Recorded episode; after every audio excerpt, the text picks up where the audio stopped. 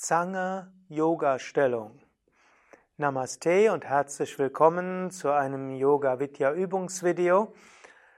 Lisa und Sukadev begrüßen dich zur Zange, zur Zangen Yoga Pose, Zangenhaltung, Zangenstellung.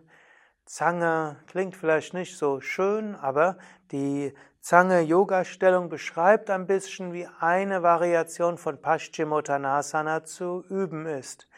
Lisa wird die Stellung vormachen. Zunächst Ausgangslage ist der Langsitz, also die Beine ausgestreckt, Fersen nach vorne, Zehen zu einem hin, dann die Arme heben.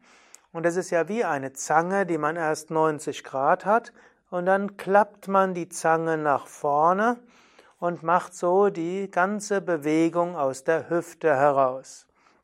Also es ist wie ein Scharnier. Und Lisa kommt gerade nochmals aus der Stellung und so kannst du sehen, dass aus der Hüfte heraus die Zange nach oben sich öffnet und dann geht die Zange nach unten, nach vorne.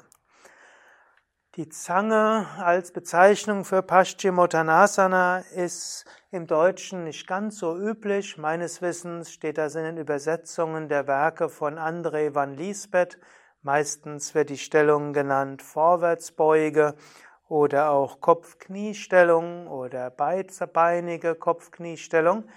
Auf Französisch wird diese Übung auch in der Gymnastik bezeichnet La Pince, P-I-N-C-E.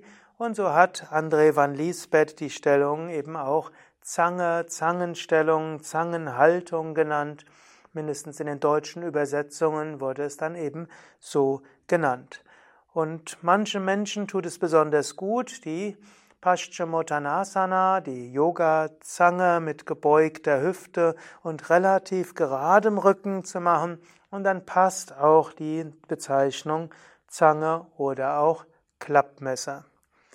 Nach dieser Zangen-Yoga-Stellung, Zange-Yoga-Pose kommt dann als Gegenstellung die schiefe Ebene. Natürlich kommt man erst langsam aus der Stellung, gibt dann die Hände hinter sich auf den Boden und hebt das Becken hoch, Brustkorb hoch und Kopf nach hinten.